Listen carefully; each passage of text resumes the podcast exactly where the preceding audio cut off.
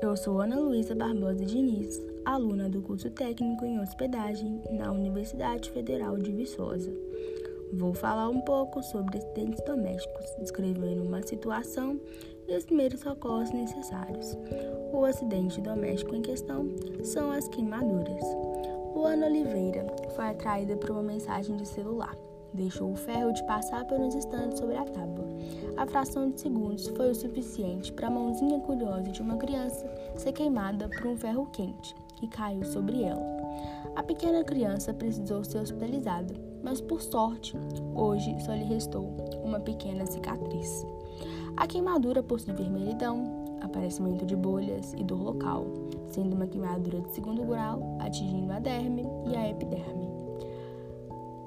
Nesse caso, os primeiros auxílios de primeiros socorros seriam avaliar as condições de segurança do local, interromper o contato da vítima com agente lesivo, sendo térmico, químico ou elétrico. Além disso, é muito importante remover qualquer tipo de objeto, por exemplo, anéis, pulseiras e relógios. Finalmente, a região acometida deve ser coberta, preferencialmente com gaze ou pano limpo e umedecido, para se evitar a contaminação da lesão. Caso ocorra a formação de bolhas, não perfure estas. Impeça a aplicação de qualquer tipo de substância imprópria que possa tornar mais grave a lesão.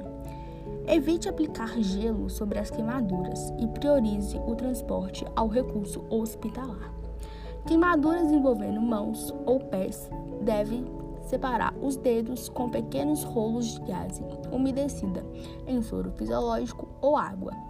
A irrigação da área queimada com grande volume de água à temperatura ambiente representa o método mais efetivo e adequado no atendimento de primeiro socorro às vítimas de queimaduras. Podemos concluir que os atendimentos de primeiros socorros são indispensáveis no caso de queimaduras. Obrigada por ouvir.